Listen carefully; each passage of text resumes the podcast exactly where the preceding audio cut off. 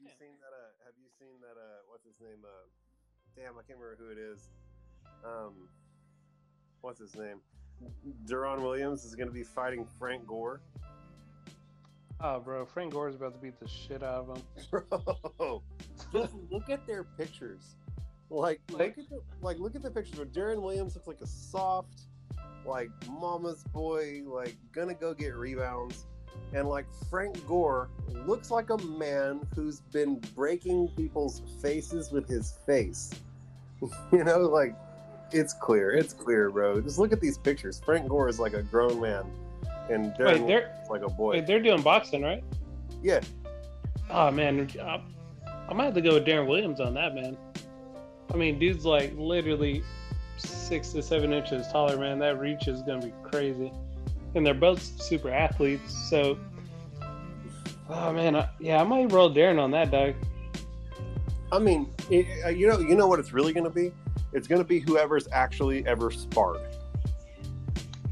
Oh man, so let's Like- check it out. Like whoever's actually ever put in any work in the gym to like develop their boxing is going to be the guy who wins, right? Like we Yeah. saw what happens whenever you put a super athlete in there against a YouTuber with a year or two of training.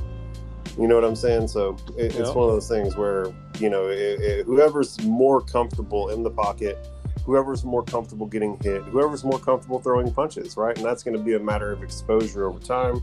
And so I would really look into like whoever's actually went to the gym and tried, right? Yeah. So, um, in the article here, it has while the uh, addition of the former basketball star to the card may not seem out of left field, Darren Williams does have some MMA experience. Williams has a long-time passion for combat sports and is a part owner of Fortis MMA in Dallas, one of the top gyms in the country. Wow, holy shit! I had no Yeah. idea that he was a part owner of Fortis. Man, the Sarge over at Fortis was like one of the final contenders for like Coach of the Year type shit. Um, they've got a lot of like really really top talent over there at Fortis, and so.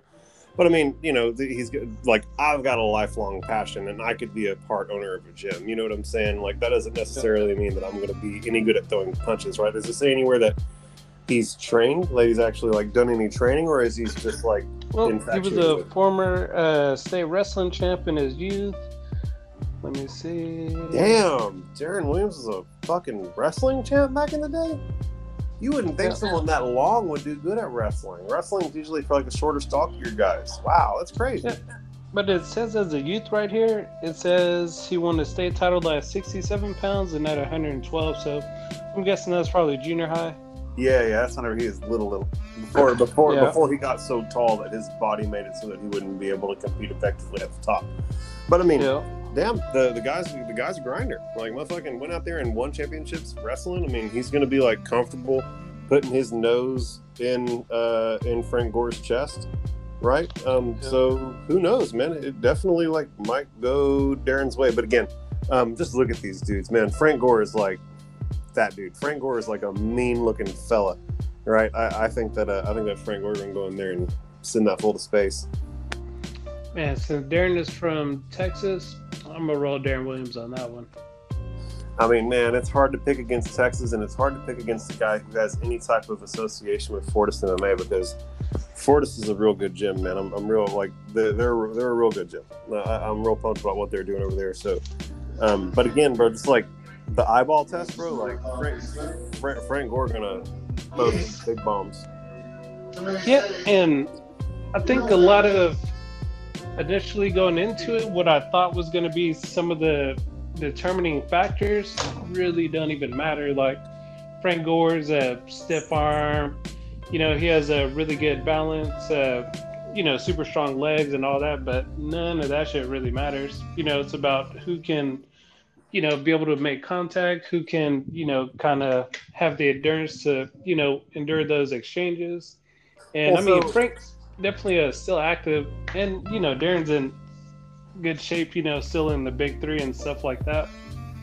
And, I mean, the, the bottom line is that fighting, you're gonna take repeated blows to the head, right? yeah, and Frank Gore has been taking repeated blows to the head in football, right? So that, that's really like the thing that's got me is like I just feel like uh, Frank Gore is going to be like more conditioned for taking repeated blows to the head because that's what he's been doing in his previous sport. Hey man, Chad Ochocinco said that Frank Gore has is looking great. I got Frank Gore in round three, bro, knockout. Well, or round three. That makes me want. That makes me want to choose anybody other than him because Chad Ochocinco is notoriously full of shit. but you know, I do love that he gets involved. Right, he goes to like some of the events and like he's he's kind of like but creating a little name for himself out there. But yeah, um, Ocho Cinco making a pick that's not validated in my world. Yeah, let me go ahead and say sorry, Cliff and Josh, man. Uh, my microphone's been giving me problems, man. So, but yeah, you gotta quit twerking on that OnlyFans, dog. Bro, there's listen, man. that, that microphone isn't. There's nothing you can do about that microphone to make you sound like less of a dumb dumb. Damn. You know what? I'm sorry, Colby Covington lost. All right. I'm sorry, uh, Usman or Usman won. But I was going for I was going for Usman, man. I knew that Usman had it, bro. It was, yeah, it was it was one of those fights where like everyone everyone knew it was going to go down.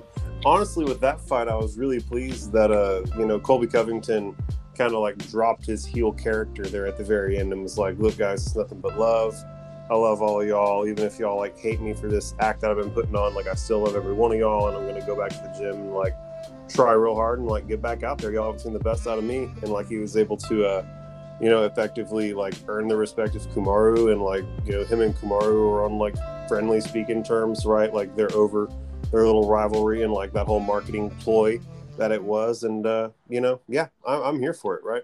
That I will say that I think Colby Covington has done a great job of like adopting a role so that he could play the heel, so that he could like help generate money within the marketing machine of the UFC.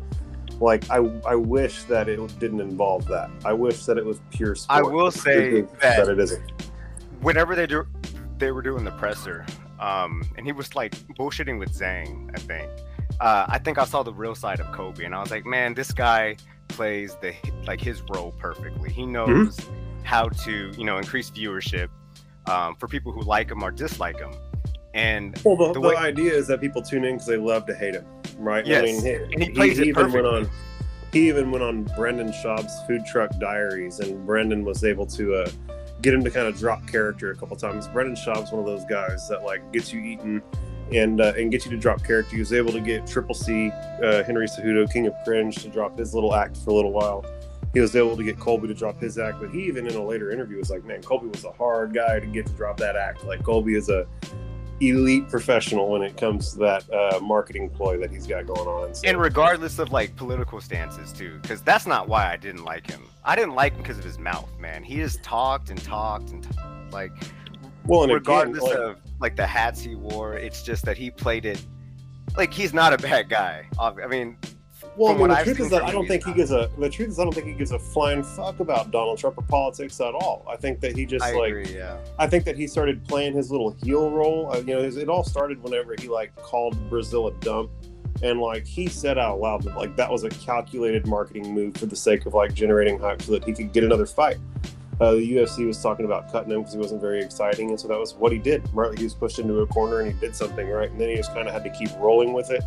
And then like the MAGA crowd was like the crowd that was most receptive to the way that he was marketing his business, and so then he just started to pander to them as it went along, in which again that created the bigger divide within the community.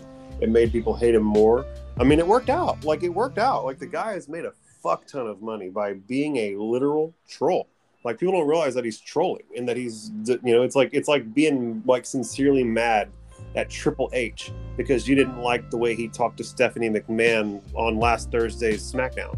You know what I'm saying? Like it's it's it's theater to a degree. You know what I'm saying? For the sake of getting that marketing machine up and going. And um, but you know, again, for for sport purists, right? Like it's fucking crock shit, right? Like I want it to be pure sport. I don't want to deal with, you know, if these guys have endearing attitudes and personalities, that's cool. It makes it more marketable. But whenever like the primary focus of fighters is to go out and figure out how to make this thing marketable and cool, like that's not the job of them. It's supposed to be the, the job of the UFC to go out and do that. So I don't I don't know. It's one of those things where I always go for guys who are like doing it in a more respectful, pure sport type of way. And that's why I was going for Kamaru, right? Like Kamaru didn't sell out and start being a troll and doing silly shit to like generate hype around his fights. He went out there and generated hype by the merit of his performances, right? And that's the difference. And that's why I'm a Kamaru fan, uh, much more so than I am a Colby fan. Who, who, who did uh who did Cliff have winning that fight, Cliff? I know you're I mean- secretly going for Covington, bro. Oh no, it was me all day. So- yeah, Did, no, uh, Cov- no, Covington's a fuckboy, and for me, I never really respect fighters who will, I guess, not stand on any honor. You know what I mean? Like if you're just like, hey, if they told him, hey, wear a pink dress, and he's basically like a fake Dennis Rodman in a sense, just a person looking for attention to get money. Yeah. And it's like I watch UFC for the combat, for the competition. I don't need like all the other shit. You know what I mean? Absolutely. But And I will a say- person does Oh, do that, then if it's authentic, then I like it. You know what I mean? Like Stylebender, he's super charismatic. You know, I think he's one of the best performers as far as drawing attention to the fight. And then you kind of look on the same, uh, I guess, line. You got Conor McGregor who goes way over the top, and it's just some shit that you really don't want the sport, and it's not beneficial to anybody because you know fans aren't going to want to tune in, tune in to see that bullshit. So, you know, it just uh, loses a lot of bags for a lot of fighters. Yeah, man. Conor Conor McGregor was like the reality show. You know what I'm saying? He was like he was like that dude who like made a lot of drama and so that like random bros who don't give a shit about sport could be like, "Oh my god, did you hear about this like ridiculous thing this dude did?" And people were turning in to see the ridiculous things that this ridiculous dude did. And he really wasn't about the fights at all. Like, I mean, that, I mean, that's gone to show. Like, Conor's gotten his ass beat. Fucking, I don't think he's won a fight since like 2019 or some shit and people are still acting like he's something special. You know what I'm saying? It's because he's got this like personality cult around him, and you know, again, like y'all said, I think it takes away from the sport when it gets right down to it. But Exact same situation for uh, Jake Paul, man. Uh, I was looking at some old interviews of Jake Paul, and he, the character that he plays to social media and to everyone else that are watching his fights, he's the exact same as you know, like we said, Conor McGregor and um, Colby Covington. You know, he just he he's the ultimate troll, and he's doing it in a way to where he knows people are gonna hate him for it. But Well, at, man, the, end, look, at the end of the day, he's a real Yeah. cool guy, man. Yeah. I'll, I'll tell you the difference in actors are going to play a role and their job is to entertain and to get money. Fighter jobs are to fight to get money.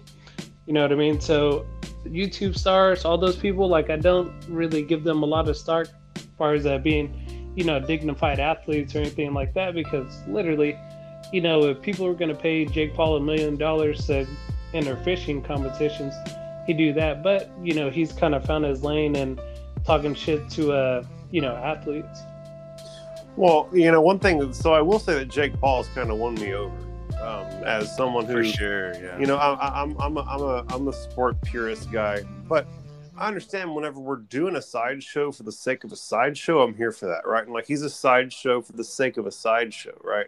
And so that's that's neat. It's like a neat side thing that like I can appreciate for what it is as it comes up and as it goes. And another thing that and the reason why Jake Paul has actually won me over is that he has since he's been involved in this been a consistent advocate for fairer fighter pay within the UFC. Uh, and I am a big, big proponent of that. I am not a fan of Dana being able to go and buy the three surrounding estates surrounding his estates so that he can fucking throw big dumbass rager parties that don't piss off his neighbors who literally live miles away in every direction because he's throwing such ridiculous fucking parties that like they don't want to hear it. So he's like, well, fuck it. I'm just gonna buy every estate that surrounds me so that I can throw humongous parties and no one's gonna bitch. It's like, bro, fuck that. You shouldn't have buy for estates money. That money should be going to fighters so that those guys can help. You know, like at some point, there's no reason why a person who's signed to the UFC should be working a second job while Dana's buying multiple estates. Like it's just it's just not fair, right? Like those guys are the guys who are creating the value. No, there is not a single right guard in the NFL who's on the practice squad who makes less than a quarter million dollars a year. He's also a huge advocate for uh, equal rights, man. Uh, if you check out some of those interviews I talked about, um, you know, where he drops the character and you get to know like the real Jake Paul. Um, he's a huge advocate for that, and I think not only did that win my respect, but his grind, man. I mean, his training. Like he he's really committed to this boxing thing, and it's going to be an exciting fight to where he actually uh, gets to showcase what he's learned with an actual boxer, with um, um, Fury's brother, right? He, he's fighting Fury's brother. Well, so I can tell you, Fury's brother isn't like a real boxer. Fury's brother has gone in and fought like I think he's got like nine fights, and like the combined record between the nine fighters that he's fought is like four and like 180 or some shit. Like it's But like he's an it- actual uh like. I mean, so he- I mean, is he a I mean, he's a- professional amateur Yeah. boxer? Or no, he's a professional. He's a professional Yeah. fighter who goes out there and like makes his money boxing. Like you have to understand that like Tyson, this Fury's brother, has fought. Like boxing is a weird sport. It ain't like MMA. They have guys out there who are like one and 200, one and 120. You know what I'm saying? Like, and, and and there's money in it for them. And so you get these guys who go 22 and 0, and they get a and they have and they might have fought guys who have a total of eight wins on their entire record. Like it's very very cushioned for the sake of building stars. And they're trying to do something with with Fury's little brother. And I guess yeah, I, I'm not. uh, I'm not. I'm not sold on him as a legitimate boxer at all. Um, Well, at all. At all. I think the point I uh, I'm trying to make is that you know a lot of people uh, that you know know about Jake Paul have been waiting for him to fight. Hey, look, dude, if you're gonna if you want to be a professional boxer, then it's time that you get in the ring with a, another professional boxer, Yeah. not an ex Yeah, basketball player, not an ex you know you know athlete, like an actual boxer. So Yeah. uh, Uh, this fight is a huge fight for him. Yeah, I mean, he's going to go in there and fight a guy who puts bread on his table by doing what they're doing. You know what I'm saying? Like that guy makes his money by boxing. Um, and so yeah, it's, it's gonna be it's gonna be a, a neat deal. And one thing that I you know you can tell just on the surface with Jake Paul is that he's someone who like understands consistency over time. You know what I'm saying? Like he's gotten this following because he's been chipping away and doing consistent good work over a very prolonged period of time and that's what it takes to be good in the in the octagon and in, and in the squared circle is you know going in and grinding every day and putting in consistent good effort over a prolonged period of time. And that translates into a skill set in the octagon right? If he goes i mean i'm telling you guys if he goes about training and goes about being a, a, a martial artist as sincerely and professionally as he's gone about being a youtuber the guy's going to do just fine. He's, he's going to do fine. Word. I know that I know that Clifton has a few uh, a few Nito points. Do you want to try and start slinging some Nito questions our way? Uh, yeah, man. So, well, uh, first of all, before we go too deep, uh, gotta do a quick fantasy football recap on the previous week. no, we haven't done a fantasy football recap once. Listen, guys, the only reason we're getting a fantasy football recap is because Clifton finally won a game. Hey, he's won two. Yeah. Get it right. All right, bud. Yeah. yeah, yeah, you know, won two games, uh, knocking people out of playoff contention. You know what I mean? It's There like, we You ain't go. knocked me out of playoff contention, motherfucker. If we went to the Bro. playoffs today, I'd be in the playoffs. bro, your seating reduced fifty percent. All right. Bro, I went from second to fourth. Of course, like, sure. The most amazing thing about Josh's uh, fantasy football team is that he traded away his first round pick, traded away his second round pick, right? Wasn't Yeah. Kelce your second round pick? Yeah, and he's exactly still the, the the second most um, like he scored the second most points in the league. And my third And round it's pick, amazing. And my third round pick had a blown out ACL, so I ain't got a first, second, or third round pick, and I got the second highest scoring team in the league. Oh, do got to mention that he traded those players for a, a round two for next year and a round three for next year. Yeah, So- so I've got I've got one first round pick, two second round picks, and two third round picks. So I got five picks in the first three rounds. Call that a fully assembled Infinity Gauntlet for next year's fantasy football draft. even making the playoffs right now, man, is an absolute dub and like amazing, like amazing fact that I'm- draft. Yeah, Listen, bro, the fact that I'm competitive and get to like talk shit and not have to like crawl under my rock as the guy who sold the farm is extraordinary. I thought that I was gonna have to for sure like tuck my tail between my legs and like avoid the sincere shit talk because like I thought that for sure I was gonna be in like the bottom two or three and like clearly doing terrible and uh, that I was just gonna have to like keep my head down. you know what I'm saying? But like, nah, bro, I'm, I sold the farm and I'm in the top four. Like shit, y'all are gonna hear about it all year. Y'all gonna hear about this season for the rest of y'all's lives. I'll be fucking delivering your eulogy, and I'll be like, I remember that time I fleeced Greg in fantasy Yeah, football. in after I win the championship, Greg got the worst of it. oh man. No, I'm in Kevin sixth place right now. No man, Kevin got the Kevin got the worst of it, bro. I think Kelce's still injured. Is Kelce giving Kevin more than six points in a single game? No, he got a touchdown this week.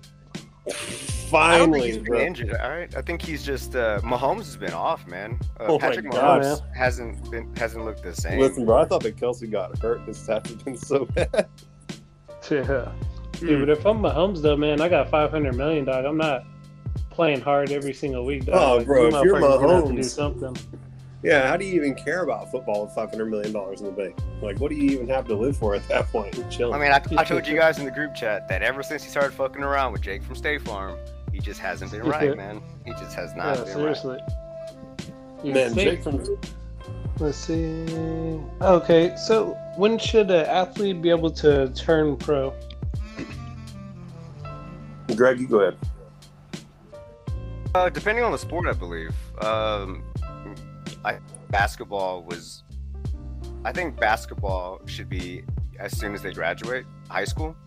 Um, well, I guess even football. I don't know because my argument money that could be made potentially, and I know that the NCAA changed some of the rules on you know some of the financial um, gains that, that a college player can get. But I, I feel like if you can if you can at the age of 18, then you should for sure be able to join the league uh, immediately after high school. And for football, uh, I, I think from a developmental um, standpoint, like one year in, NCAA, because you know going from college to, to, to the NFL is drastically different. You know what I mean? The speed, you know, of everyone on the field. Going from high school to the NFL would be insane, man. Like I, I just feel like there's a lot of development that these college players uh, for college football, you know, have a lot to learn in in their time at college. So Man, so for me, I think 14, 15, you should be able to sign a contract and be able to be professional. And the reason that I say that is imagine if you had Andrew Luck playing for the Indianapolis Colts and he literally didn't have to go to school, he doesn't have to do nothing but train and watch film all day, every day. And I think a lot of people have the assumption that, hey, you know, this dude's only 185 pounds as a 14 year old. Like, he's not going to be able to hang out, you know, be able to compete with grown men. And it's like, yeah, you don't want to put him in practice. You want to have him on your roster, you know, have this dude have eight years of familiarity with your scheme and your organization. And then, you know, once you feel he's ready, you can throw him on the field. And basketball, you know, you can have a you know, they have like the G League, D League, and you know, you can even make a lower tier league than that. But I just think a lot of high school time is being wasted. A lot of college resources are being wasted on, you know, these athletes just so the schools can make money. But I think if the goal is for athletes to be in the best position to be pros and have, you know, the best professional game, I think we need to start more uh, soccer-like academies in all different major sports. I mean, that's that's certainly fair. You know what I'm saying? Um, I feel like if I were to speak on it, I would say that anybody should be able to compete in any sport professionally the moment they're able to compete proficiently. I don't care if you're 12. I don't care if you're nine. I don't care if you're 50. You know, because I can I can take my 18 month old son right now and put him to work having him, you know, he could be a baby model right now. You know what I'm saying? You can put your kids to work. People don't want to fucking recognize it, but like, bro, child labor is like a real gray thing where we're like, you can't put them to work on an hourly clock, but you can absolutely contract them out as talent professionally for all kinds of dope shit. They're in movies, they're on fucking diaper boxes. And so why do why do young kids get to get to get the money for their parents and shit whenever they're just models and cute? Right? Why do why do you get to capitalize on the on the value that a cute child generates versus the capital that an athletic child makes? And so i just feel like the moment that anybody is able to truly ball and get in there and perform they should be able to do it in any sport. And i feel like the only reason why any of this stuff is in place is for the sake of profitability for the college institutions I don't think Oh, that for there's sure. any real like trying to protect athletes. So we're going to send them to the NCAA so they can develop properly. Shit, yeah, it's all bullshit. I think that it's straight up like they've got a little rope a dope set up where they know that guys want to go and get this big bag in these big leagues, and these colleges managed to somehow insert themselves into the process a long time ago, and like they built out a set of rules with the leagues, and so like just because these rules exist, don't necessarily mean they're right. You know it's what's been arranged to protect the profitability of all the all the interested parties and i don't care for none of that. You know all i care about is if you can ball or not. Um, and so you know with that you know if, if if you can go out there and ball go out there and ball you know that's that For sure, a, a major, you know, a major part of it is is money. Oh, I mean, for sure.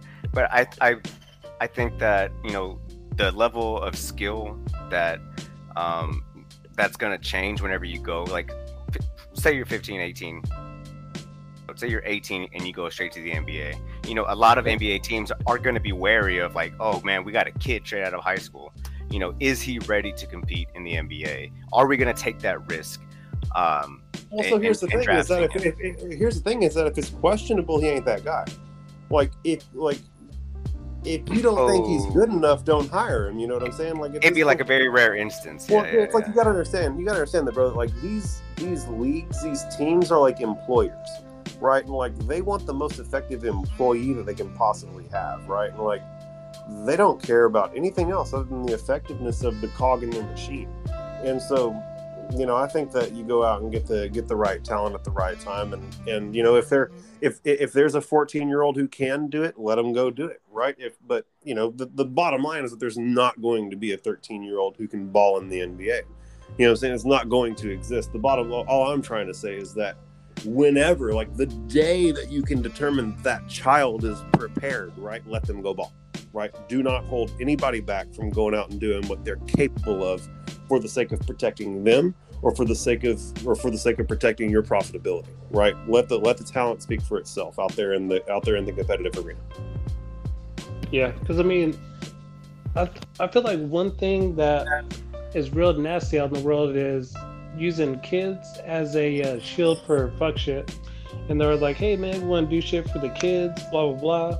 But hey, as soon as you turn 18, we're going to give you 180, 300K in college debt. You know, it's like, why can this person decide to go to college and they can't get that same amount for a home loan? It's like, all right, man, cut the bullshit. Like, let these people do their thing because you know like zion williams for example i'm sure you guys are familiar with him plays Yeah, for the big- big- pelicans big naruto fan yeah like he's not gonna get much bigger in college like he spent six months in college just to dick around and to get Duke more uh, just to fuck college Instagram bitches, followers. bro.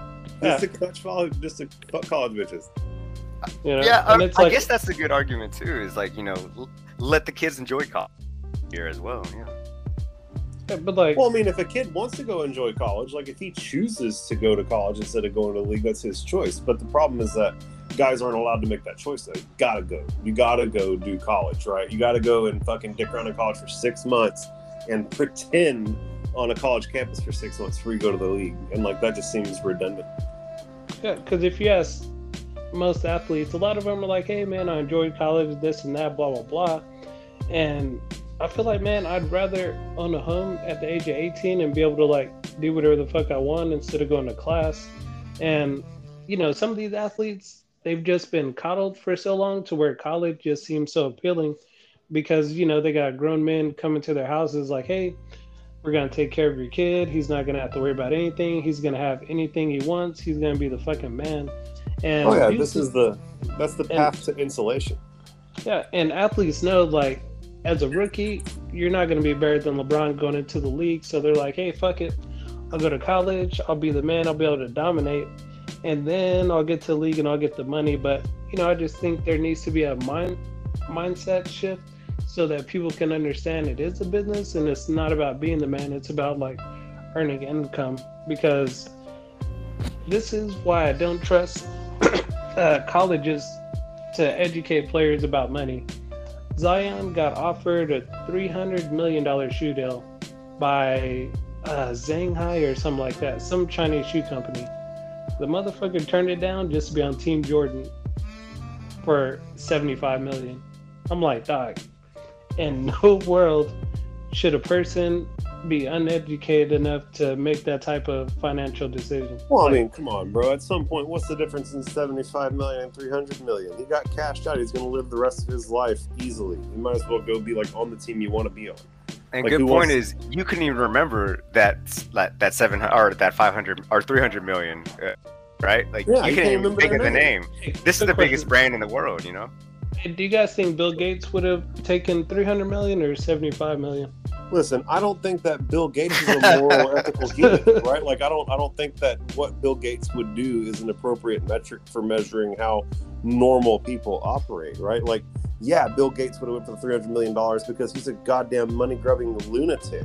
You know what I'm saying? Like, yeah, he'd uh, like he's also the guy who's like who was like making viruses so that he could sell people the antivirus. Like the guy's a maniac. Like you don't want to. But you just made my point without even knowing it.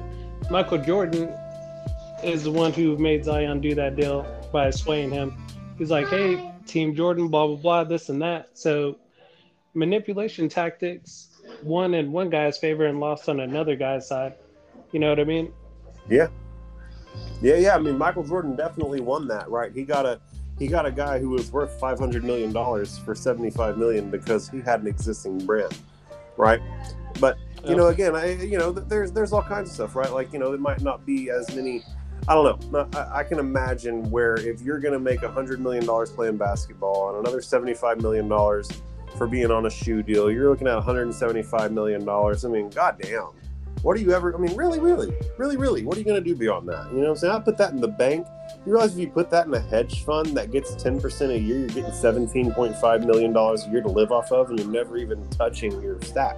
And You know maybe he he looked at it long term too. You know, like all right, long term investment with you know with, with the Jordan brand. All right, seventy five million up front, cool. But you, you got to think of everything else that comes with the Jordan brand. You know, um, commercial advertisements, you know, sponsorships, all of that. It's You the know, so- clout. it's clout. The guy Yeah, wanted cloud as well, yeah. He's an 18 year old kid. There's more clout. And it's You know, Michael Jordan. Yeah, there's more clout Yeah. working with the Jordan company than there is working with Zhang Qin Chinese company. It's just clout. The, the guy, the guy wants more likes on his Instagram, and that was what was going to get him more likes on his Instagram.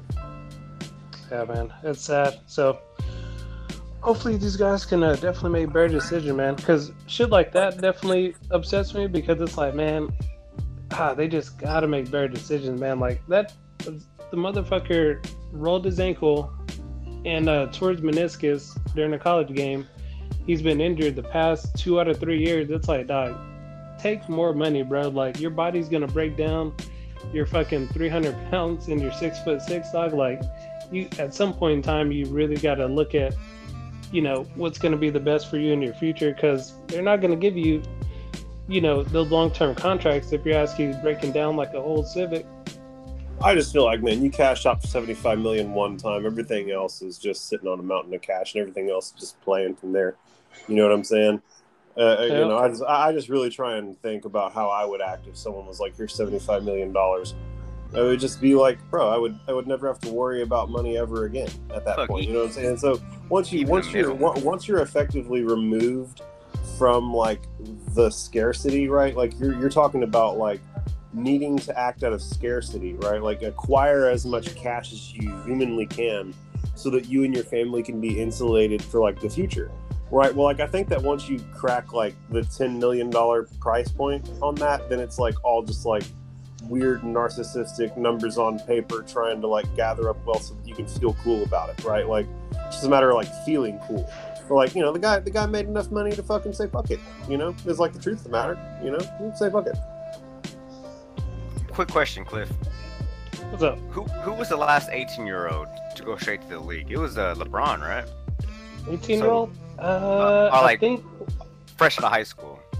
Was it oh LeBron? fresh out of high school Yeah. yeah well it depends yeah i would say lebron because like brandon jennings he didn't go to college he went to play professional overseas I remember that. That Oh, was Oh great. yeah. Yeah. I wish that we Uh, had. I wish that we had micro leagues in the in the U.S. where guys could go instead of going to college, they could go and play in D leagues and get good money and develop themselves and then get drafted. They do. Uh, a couple of top picks in this upcoming draft. Uh, they uh, shine, signed a uh, Puma deal, and ah, I forget his name. He's gonna go to Memphis, but he went D League. He's gonna be in the upcoming draft this year. Uh, Mikey, See, that's smart. That's smart. Go that guy. Yeah, uh, Mikey Williams. Uh, he just he's a 16 year old high school kid. Just got like a million dollar shoe deal. Um, that's so crazy. Go him. Yeah, Hell I mean, yeah. uh, because like the main thing about going D League is so um, RJ Barrett, he was going to be the number one draft pick in Zion's draft. Uh, both of them ended up playing at Duke. Zion actually, you know, raises draft stock because, you know, the dunks and everything like that. You know what I mean? So his exposure helped him move up, you know, two to three uh, picks all the way to number one. A lot of dudes may be scared that they're not going to be televised and they're not going to be able to showcase their talent because, you know, despite popular belief, most, outside of San Antonio Spurs, uh, GMs really don't do anything. Like there wouldn't be a combine if dudes were actually watching film. Like you wouldn't have to play one on one and do all these bullshit drills if they were like actually watching the tape of guys, uh, you know, playing in college. So I think some dudes, college is definitely still going to be necessary if you're going to be, you know, that second round free agent pick. But if you're a first round draft pick, definitely got to take the money and go D League. Absolutely, I concur. Yep. All right, man. So hopping into the next topic, uh, what were some of the top three magazines during your childhood? Oh man, I know exactly what my top three are. Y'all ready? Let's hear it. Let's hear it. All right. All right. Number one, Playboy. hey, I, that's a good one actually. Yeah. Found that shit under my dad's mattress. My mind was blown, son. All right, number two, Dave Campbell's High School Football Magazine. Where? I don't know if anybody on the podcast is going to know what this is, but Dave Campbell's is a, a, a magazine that goes through and like documents high school football teams and like gives you an idea of like who the good recruits for the college teams are going to be and like who the stars on the football teams are going to be. And like, is it a Texas thing or is it a nationwide thing? Uh, it's uh, Texas only. Fuck yeah, man! That that, that, that makes it number one. Playboy, Playboy's number two. So, Dave Campbell's is like a Texas magazine that covers high school football teams and like their players and like where they're gonna do in their district and shit. And like, man, whenever you're a high school football player, getting mentioned in that shit is like the coolest shit. Um, and then uh, my number three would have to be Game Informer, which was the magazine that you would get anytime they had it sitting on the counter at uh, the GameStop, and it would give you all the like cool news about new games coming out before fucking the internet was like really a thing. Right. Oh yeah, man. So I feel like so, those are, I feel like those are strong. Like those are oh, yeah. strong picks. Super solid. So with mine, I got Dave Campbell as well. Uh, I mean, just super cool magazine. You can kind of get a feel for some of your opponents, uh, check out some of the recruits, uh, see some of the blatant lies that coaches were putting in there about their players. like, oh my god! I remember one time, I, man, it might have been you guys' class or somewhere around that time frame. You're like, this person run the four four, the person run the four five. I'm like, all right, bro. Yeah, bullshit. it's like, man, we had we had one kid run a four four, maybe ever ever. That's probably Bradley Sims, probably the closest we ever got to that. Oh man, he was a four six at best. Yeah, that's what I'm saying. Four seven. So there you go. That's what I'm saying. That's the closest we ever got. Man, Kenny, Kenny could probably get a four five. I think Kenny got like a four five. Yeah, I was about to say, and if not yeah. Kenny or Bradley, for sure the average boys. Uh, I'm not sure what Brandon and James ran, but it had to have uh, been a, J- like yeah, Book was I mean, uh, like four five. Uh, James had a four four. Yeah, man. Yeah, so so yeah, we had never have anybody touch that ever again. Yep. That's the fastest anyone ever ran in Granger ever. I'd say, all right. I think you guys are missing on a, an important one, and I'm gonna go ahead. and Oh, they it. left uh, only name one. oh, my bad. Go ahead. Go ahead. uh, yeah, he's missing all kind of shit. He's yeah. all kind of shit, Greg. Shit, it might it might be mine. Yeah, let's see. Yeah. Then uh, I got a Lowrider magazine. Oh man, that used to be one of my favorites, man. Just all the different cars. That's they had cool. the Spanish honeys on there. Like, oh man, that shit was cool. They used to have the lowrider bikes, a whole bunch of shit I could never afford, but always wanted to buy. Like, that one was definitely one of my all-time favorites. And for number three, I got the Source magazine or XXL. Really doesn't matter, but you know those hip hop magazines were super cool because you could, you know, without the internet back then, you really didn't know when album was gonna come out unless there was like a, a music video release. So, you know, it was like good for sourcing, and you know they were great at marketing Bro. to kids. So. I still remember the funniest thing I ever read in that magazine. They were doing like a a profile on like all the like new rappers that year. Like they have the freshmen and the sophomores and shit. And uh, one year, OJ the Juice Man was one of the rookies, Go. and they had like strengths, weaknesses, this and that. And like his weakness was listed as rapping. like OJ the Juice Man's weakness was rapping as a rapper. Like, damn, hilarious. roast- listen, why y'all gonna give that man fucking page space if all you're gonna do is roast him like that? It's like Gordon Ramsay saying, "Yeah, you know, I'm, I'm pretty bad at cooking. Actually, uh, it's actually one of my biggest weaknesses." Um, yeah, bro, that did you low rider really, bro, did you really good. just compare OJ the Juice Man to fucking Gordon Ramsay, bro? I'm just like- saying, like, Like Gordon Ramsay's like, bro, Gordon Gordon Ramsay's like a multi-billion dollar chef, and like OJ the Juice Man's like wearing a shirt over his arm. Like, come on, man! Like, fucking, hey, you got. I get like, I get all my cooking tips from his. I feel like I, I feel like fucking, I feel like you got to compare Gordon Ramsay to like Jay Z. Like that's like that's like Jay Z is the Gordon Ramsay of the rap game, bro. It's like something like that. You can't be. he- he- I got too much respect for my man Gordon, bro. You hey, well, uh, you All right. can't be. Hey, Juice Man net worth is two million, which is probably inaccurate as fuck, but internet's gonna internet. a more accurate comparison would be like Carson Wentz. Yeah, you know what? I play football, but you know, my biggest weakness is uh throwing the football. Durability. There you go. I remember people were comparing him to Dak. Yeah, it's laughable. Um, Yeah, all well, I mean, I, I guess I guess both their big issues is durability. Damn. Dak last year though, that was it. You know, Dak was extremely durable un- until last year, where you know he just Hey. wasn't. Hey, Greg, y'all still going to y'all still going to the Super Bowl this year? Hell yeah, going to the Super Bowl. Look, man, I ain't worried about. I ain't worried about talking last about. week. This, Hell this, yeah, this we're going. sentiment right here is why I can't stand the Cowboys. All right, So before I foolish. continue with Yeah. the Cowboys, because I could talk hours about the Cowboys. Uh, I'll only name one. Well, I'll name two actually. But Oh, but the I'm just gonna sit here that- and name their whole fucking roster plus their fucking practice squad. No, no, I'm talking about magazines. Uh, Ah. National Geographic, guys, come on. Oh, Man, damn. Fuck. That was the magazine good back pick. in the day. Bro, Man, I I- still listen. My dad has a humongous stack of the OG yellow fucking copies. Like my dad has like 200 National Geographic magazines that are like the the fucking thick yellow ones, bruh. You know what I'm talking about. If you Mhm, ever had National mhm. Geographic, you know how they had that yellow cover.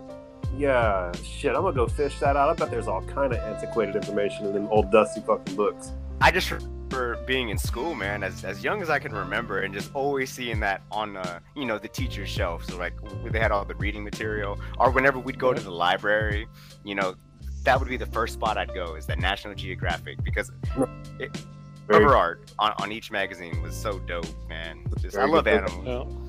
Yeah. and then thank you but yeah I knew it would resonate i knew it would resonate and also um, when i broke my leg in fourth grade uh, my mom's boss uh, actually got me like a stack of fantasy football magazines like i was in fourth grade man and i you know i had shit else to do and then and that's and that's where i fell in love with fantasy football because he bought me like legit six or seven magazines of fantasy football and i just read you know every page of it and uh, um, Rubbing one out there, Miss Smith. bro, how did you how did you how did you break your leg in fourth grade? Man, we were in a circle on the football field. Whoa. It was during our PE time. It was during PE time, and and we were kicking the, the soccer ball, bro. And there was another kid and going for it, you know, as we were kicking it in a circle, and we both went for it like 100%. And we both kicked, and I either he either tripped me on accident or my momentum caused me to fall down and I just fell awkwardly. I think I really think that's it. I can't remember. I just remember the pain, bro. Like So it felt like it you don't think it was the impact of him tackling? You think it was the impact of you hitting the earth? that's what I'm thinking. Because Did you? One, did you? it wasn't was it like your, intentional. was it was it like below your knee or over your knee? It was the femur, bro. Bro, you broke Femur. your fucking femur. How am I just? I know. You know why? You know why, bro? Because I left and I left and came back in at the end of I came back in middle school, so I wasn't there for for fourth grade, bro. I was living in Temple whenever the shit went down. Yeah, dude.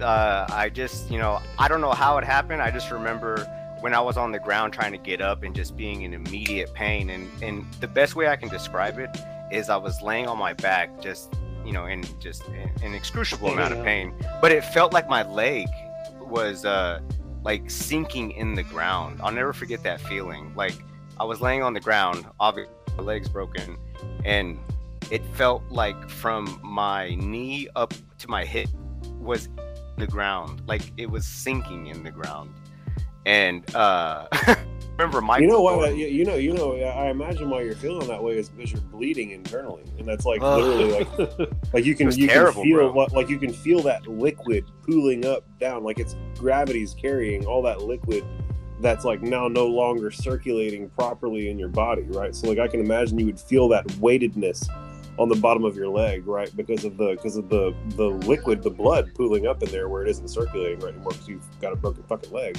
worse you know that's the only thing i can imagine right uh, yeah, i remember you- yeah bro you brittle let me find out I'm never gonna I'm never gonna not give you a hard time about this now. bro. i uh i remember me come here michael thornton. Let me come Mike- push you over, bro.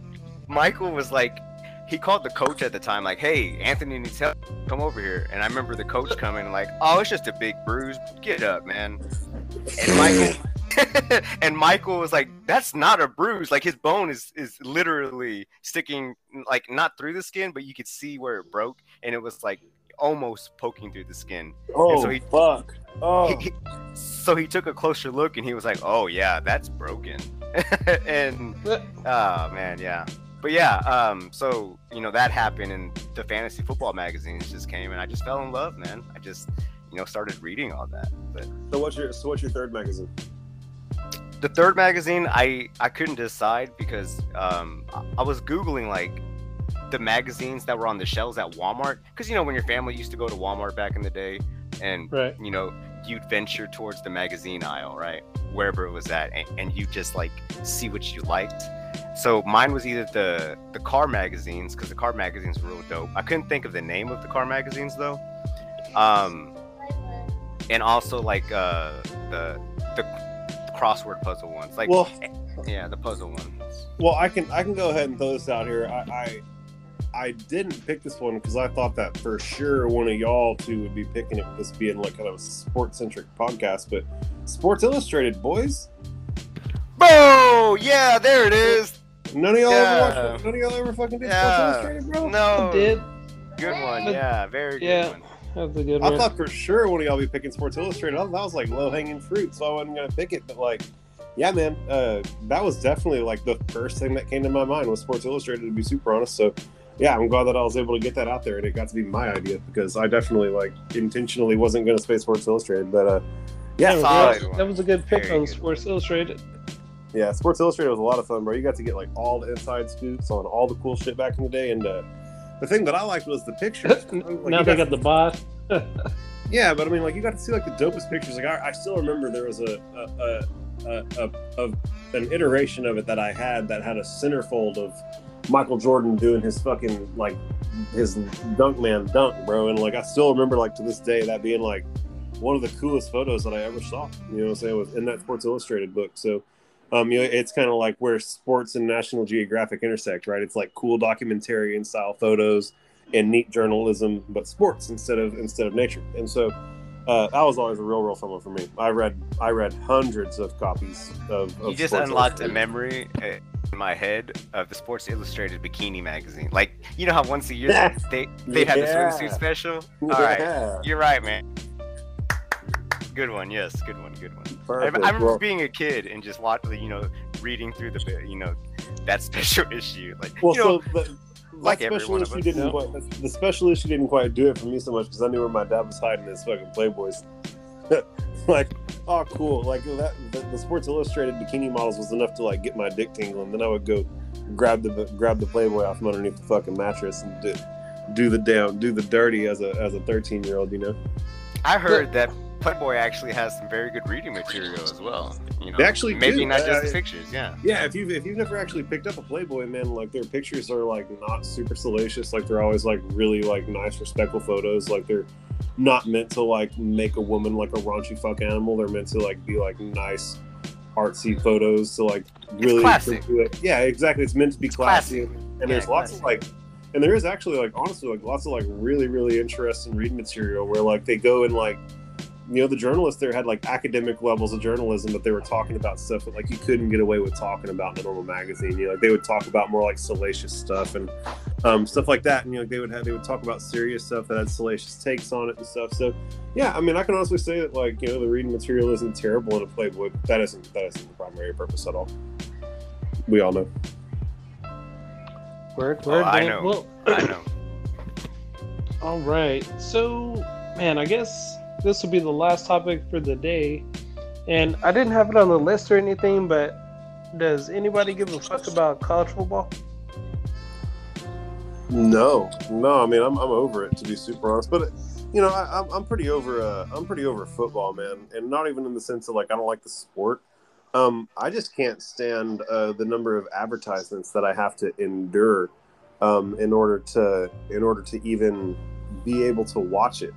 You know what You I'm gotta saying? watch Red Zone, bro. Yeah, so like I, the other day, I turned on a football game. We we, we, we all play fantasy football together, and uh, I was trying to watch one of the games that was like somehow important. And bro, it got to where I was so frustrated by the number of advertisements that I was having to endure that I I started counting the number of like I started doing the math on how much time was spent watching nothing but advertisements versus the amount of time that was spent watching sport and it was about 65% of the time you were spent watching advertisements and only 35% of that like if you're watching three hours bro only an hour of that is football game. And um, beyond that uh, the entire time when you're watching the game there's an there's a there's a brand. Like there is not a single moment of that football game where there isn't a recognizable brand being advertised to you through that screen and I'm sick of that, man. Like I, I, don't, I don't need every square inch of the screen to be looking at, uh, real, to be looked at as real estate for potential advertisers. You know, I don't, I don't need y'all uh, literally running breaks between every first down so that you can squeeze more ads into it, right? Like I want to watch a football game. If they could squeeze an entire football game into an hour and 45 minutes and I get an hour of football and 45 minutes of advertising, bro, I'd be here for it. I'd watch it all. I'd watch it every, I'd watch every fucking game but you know but but with with the way it is now with how heavily monetized it is and the amount of advertising that goes on it's just more like you're sitting there enduring advertisements than you are actually getting to watch the sport. So that's a big reason why I'm a big MMA fan these these days right? Because the fight kicks off there's 15 minutes of fighting and there's only one minute between the rounds. You know what I'm saying? So like they only have 60 seconds per six minutes to like really advertise to you really hard, right? I mean, granted, there's ads and brands all over the screen, but like I'm only having to endure a goddamn Cialis commercial once every five minutes, which is so refreshing as compared to uh, the profitability and advertising models surrounding the NBA or the MLB or soccer or football. Like it's all all over the top these days. It's just they're making too much money. They're squeezing too much advertising out of it. I can't really enjoy it. So that's where I'm at with college football, They- any, any that- professional sports, really. I for sure enjoy uh, professional football, the NFL, more than college football. But I still do watch college football because I mean, any game, uh, it doesn't matter if they're like the number three ranked team in the in, the country. You know, they could lose to you know um, Purdue. Shit, you know, Purdue beat Michigan State this past weekend. I think it was like forty something. Forty something to twenty nine. I think it was 40-29, Yeah um, and it's just exciting. Uh, and I think that I, I've gotten real big on it, you know, the past few years, um, because I on it watches, you know, college football, and he's made some great picks in fantasy based on that. Like, you know, he's had some um, some draft picks that were rookies that worked out for him. So I was like, you know what, I need to start watching more college football so I can, you know, get get an extra advantage on on, on Bonnet, you know. And um, Yeah. but I definitely I like college football for sure. Um, yeah. What about you, Zilla? So I mean, I, I want to hear your take on this too, and then I still want to. I still actually have one question that I want to pose to the group before we close it all out. It's something that you had said in the text earlier, but that I really I thought I had a good answer for. So I want to I want to put it y'all's way. But what's your what's your Oh. take on if you're giving a shit about college football these days? Oh, I don't. Just because the rankings are bullshit and only four teams make it to the playoffs. Uh, you know, I kind of brought it up because uh, they did the college football playoff rankings, which is different than like the uh, coaches poll and the AP poll and all that. So Georgia number one, Bama two, Oregon three, Ohio State number four. Uh, so, you know, Georgia's undefeated. Bama and Oregon got one loss. Number five team is Cincinnati. They're nine and zero. Uh, Oklahoma's number eight. They're nine and zero. Uh, let's see here. UTSA's nine and zero. They're number twenty three. So, I mean, it's just super corny. I wish they just have like a twelve to fourteen team playoff, so that way, uh, you know, it can be the best teams, not which teams have the best rapport with the uh, people at the association. Yeah, That's a good point. Who's going to make the most profitable playoff for everybody? You know, and they make a shit ton of money off the bowl games too. You know what I mean? Um, Hella money. Yeah, Yeah, whatever bowl game it is. But uh, I think it also goes like off strength of schedule, right? You know what I mean? I mean, someone in the SEC that's only lost a game is for sure going to be ranked higher than you know UTSA. You know, Yep, you know, I'm but not, I'm not even this out sure though. who they. So this how sorry to cut you off, Greg. This how crazy it gets. So let's say Alabama has five, or let's say Alabama has 10 five star recruits, right? Sounds really good. Who ranks the recruits? ESPN ranks it. So it's like at every level, ESPN determines who's the best of the best and how the rankings are set up. So, you know, Mississippi State, they're six and three because they beat this team ranked higher, but it's a fake uh, determination for the ranking anyway. So that's why I like the NFL because it's like, you know, they're gonna play each other. They're gonna, you know, the best teams are gonna make it to the playoffs, and you don't really have the, well, Green Bay beat, you know, New Orleans by two points, but you know, Saint or uh, you know, Pittsburgh won by five, so they're better. It's like, Yeah, there isn't any Alright. gray area, man. It's clear cut who's going to be where, and it's based on the merit of what happened on the field, not the perceptions of a group of guys who have the profitability of it all being played into the factor. you know, I would No, like but to when see we- t- a team like UTSA play, like like you, a bigger playoff picture. You know, like 12 teams, like Yeah. you were saying. You know, that way UTSA does get a shot at, you know, at least let them play against, you know, someone in the So- SEC that's ranked high. like why would they even want to play? It's like you're nine and zero and you're ranked number twenty three. Like, Upset city, baby. I, that's why I love college football. You know, upsets it can happen. you know, So, uh, the la- so the question that I like really wanted, since I actually was really proud of my answer that I came up with, um, is uh, what would be the worst superpower? worst superpower. Oh, yeah, for what, sure. what, what would be the worst superpower for you to have? Oh man, I think immortality would probably be the worst superpower. Yeah, because you can't turn it off, and you would outlive the sun. Wait, why Yeah. though? I think immortality is badass. I'd like it forever. Bro, do you Oh, really want to outlive the sun? Do you really want to be cast adrift in a cosmic void for infinity? Well, if the sun explodes, I'm gonna be disintegrated, right? Like I'm done. Like my You're body's just immortal. not There's no dying, motherfucker. What's gonna happen? My soul's just gonna be on Earth or what? I mean, it's like you're gonna outlive the Earth. The Earth is gonna crumble. The Earth is gonna get eaten by the center of the universe, and you're gonna be left there still. But my body won't make it. Oh, go ahead, Cliff. Sorry. Uh, you know, well, yeah, yeah. I still think immortality. Like, imagine getting life in prison with immortality. All right, that's a good point. oh! All right, that's a good point.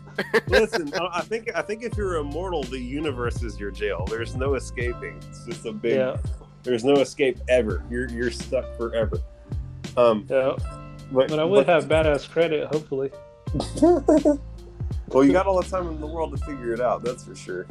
All right. Still getting denied on loans. What about what about you, Greg? What do you think? What would be the worst superpower? Mm, I got two, but I'll say them real quick though. Mine is invisibility, bro. That would fucking suck. Like that's all. That'd be I- so swag. I can just turn invisible. That's it. With that, I can't. I can't gain anything from being invisible. Bro, you should be a badass thief. Go steal the fucking crown jewels from the fucking Queen of England. Nah, them motherfuckers got like heat, heat, like thermal, whatever. Bro, I think that I think that you've been watching System. too many James Bond movies. I think the world's pretty ill prepared to deal with an invisible dude stealing shit. It just seems like a Right. lame, like invisible. Mm, what am I gonna do? I'm not gonna be a fucking perv and like Yeah, look it's like at my, if you're, you know, if you're a whoever. freak, bro, it's wonderful. Yeah. Yeah. yeah, just like go be a criminal, bro. Like Are- go, Uh, like literally walk into the trap house and steal a kilo of cocaine.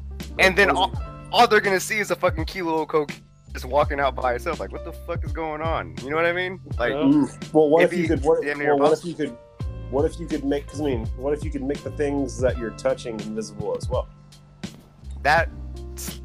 better. I'll say that slightly better. Because then So, also like, your so- clothes. You know what yeah, I mean? Like, exactly. Yeah, exactly. You could like walk around with like the clothes and your kilo of cocaine, and it'd all be fine. and I also say, oh, I wouldn't go for a kilo. I'd go for marijuana all day. Um, but Oh, it's arbitrary right? Arbitrary. flying, bro. I think flying would be terrible because you know it's gonna, it's, it's gonna get cold up there if you're flying. You're gonna have bugs in your face. You know, you'd have to wear goggles or a mask or something. Flying would But it's just be terrible as well. But it's like just imagine if like someone was saying some bullshit to you, and you were like, "All right, I'm getting the fuck out of here," and just like took straight off into the sky. A motherfucking airplane comes and takes me out, and I'm dead because I'm not immortal. You know what I mean? Like, Some yeah, I'm flying, and, and then some I'm gonna fucking dumbass dude, some dumbass dude in a helicopter come clip the fuck out of you. exactly like, oh, what a shitty fucking superpower. I'd say the best ones. In- so yeah. What about you, Punch? Oh man. Uh, so have either of y'all seen Invincible yet? Yep. Oh yeah. So, bro, the power that the Green Ghost has, becoming intangible at will. Wait, Green Ghost? The one who think- the, the the green chick who gets punched in the face by Omni Man. All she Yeah, can do oh, is yeah. like phase in and out. Like she can get to where she's like ethereal and can like walk through stuff, and like that's it. Like that's what they do. They they become ethereal. Like it's where they like don't impress upon the universe, and the universe can't impress upon them, and they just kind of like are like you're indestructible in that moment, and you can turn it on and off as you go. You know what I'm saying? Like, and not indestructible in the sense that like they're gonna hit you and they're gonna chink off, in the sense that like you're ethereal. They're gonna just like swipe right through you, and like you're literally untouchable. Um, yeah, I mean, I, I think that we saw how that worked out. That bitch got her whole face punched in by Omni Man. I think it's Yeah, pretty fucking. She even died, man. That was such. That was the lamest death in the show. Like she shouldn't have died that easy. I feel like. Like she got straight. Yeah. Spoiler alert, by the way. Straight domed, bro. Like. well, bro, she was. Well, bro, you gotta understand that fucking Omni Man just like chicken flopped Darkwing all over the place, like Thor did Loki, and then tossed him and like she like out of being human, like phased in and like caught her associate there, and then like before she really knew what was going on, Omni Man punched her whole skull in. So quick. Yeah, but I just feel, okay. I just, feel, um, I just feel like man, you'd have to be like real. You'd have to like put a lot of thought into like how to utilize that to your benefit on the regular. You know what I'm saying? Like, you know what? Uh, stretching would suck too. bro, having pretty a, lame. bro having an elastic dick, you could be fucking Luffy, bro. You, yeah, man, no, man, being able to fucking hit hit bitches with the with the with the straight gummy worm, bro. Could you imagine being able to fucking hit the worm in there, bro? Yeah, I, I'm I'm here for the stretching and the wiggling, bro. I think that's dope. Ghost, bro. I feel like that would be the best superpower to have if you're gonna The like best rob superpower? shit. Yeah, well, if you're gonna rob shit, because you know, like invisible, if you can turn it on and off. So say like whatever she carries in her hand, like in your hands, right? It also becomes to where it can pass through buildings and shit. You know? Yeah. So that would be the perfect one i- No, I if you think want that's to be a criminal. Oh, I mean, I guess you can wear a mask, right? Yeah. Oh yeah. Yeah. Uh, It- I mean, so there you go. It's so there you go. It's dope to be a criminal. You know what I'm saying? But like, it's a superpower, right? And I'm, I wouldn't know what to do with that. yeah. Oh, um, seventy-eight to sixty-eight actually. Oh, you fucking slut! I'll fucking teabag you in real life next time I see you. Wait, what do you? What did you say? Man, Uh, just, don't even worry 78 to about it. Don't even worry 68. Oh, the fantasy score. Yeah. No, the worst superpower. Uh, You're all full of shit. Or, But well, uh, shit, man. Think that'll wrap things up, fellas. Anything else? I mean, I'm gonna fucking get two trophies in a row in fantasy football. Ain't no one gonna stop me this year and then next year. I mean, guys, just imagine if I'm second in scoring this year without a first, second, or third round pick. Just imagine what I'm gonna do with five picks in the first three rounds next. So far, you're second in scoring. Let's, you know what? Let's just wait until the season plays out. Bro, we're like, bro, we're like ten weeks in, eleven weeks in. Like, we're this ain't like, oh, it's week four. I've had a couple good weeks. Like, nah, It's bro, we've had nine. we've had we've had plenty of time to like look at it. Like, I'm I feel Uh, pretty fucking confident. It's it's week nine, not week sixteen, sir. Calm down. Whatever, you know. I'll what say uh, two things before I go. One, big congratulations to Rose uh, Namajunas. Uh, that was a good fight. Um, she retained her title, and I was pulling for her, man. You know, good on Yeah. Rose. Also. Dallas Cowboy Super Bowl, bro. And you you already know it's gonna happen this year. Well, That- well, let me that- well, let me let me remark on that Thug Rose comment, and let me elaborate on that and say just congratulations to Trevor Wittman, who is the trainer of Thug Rose, who won, who's the trainer of uh, Kamaru Usman, who won, and who's the trainer of Justin Gaethje, who won. That's and right. only- Yeah. And not only that, but they all actualized on their goals. Kamaru Usman's goal is to be the welterweight champion, and he accomplished that. Rose Namajunas' goal is to be the champion in her weight class, and she accomplished that. And Justin Gaethje's goal is to be the most exciting fighter on the planet. and He accomplished that. So, like, not only did they all win under Trevor Wittman's tutelage, but they all actualized on the goals that they have set for themselves under Trevor Wittman's tutelage. So, really, really, uh, that whole UFC event was the Trevor Wittman show, and go Trevor Wittman for that. And one more thing before I go. One shout out to Saul Canelo Alvarez, baby. Let's go. All right, Cliff. It's been good. no doubt, fellas. Y'all be easy. All right, Peace, fun. guys. Take it easy, bro. Yeah. Peace.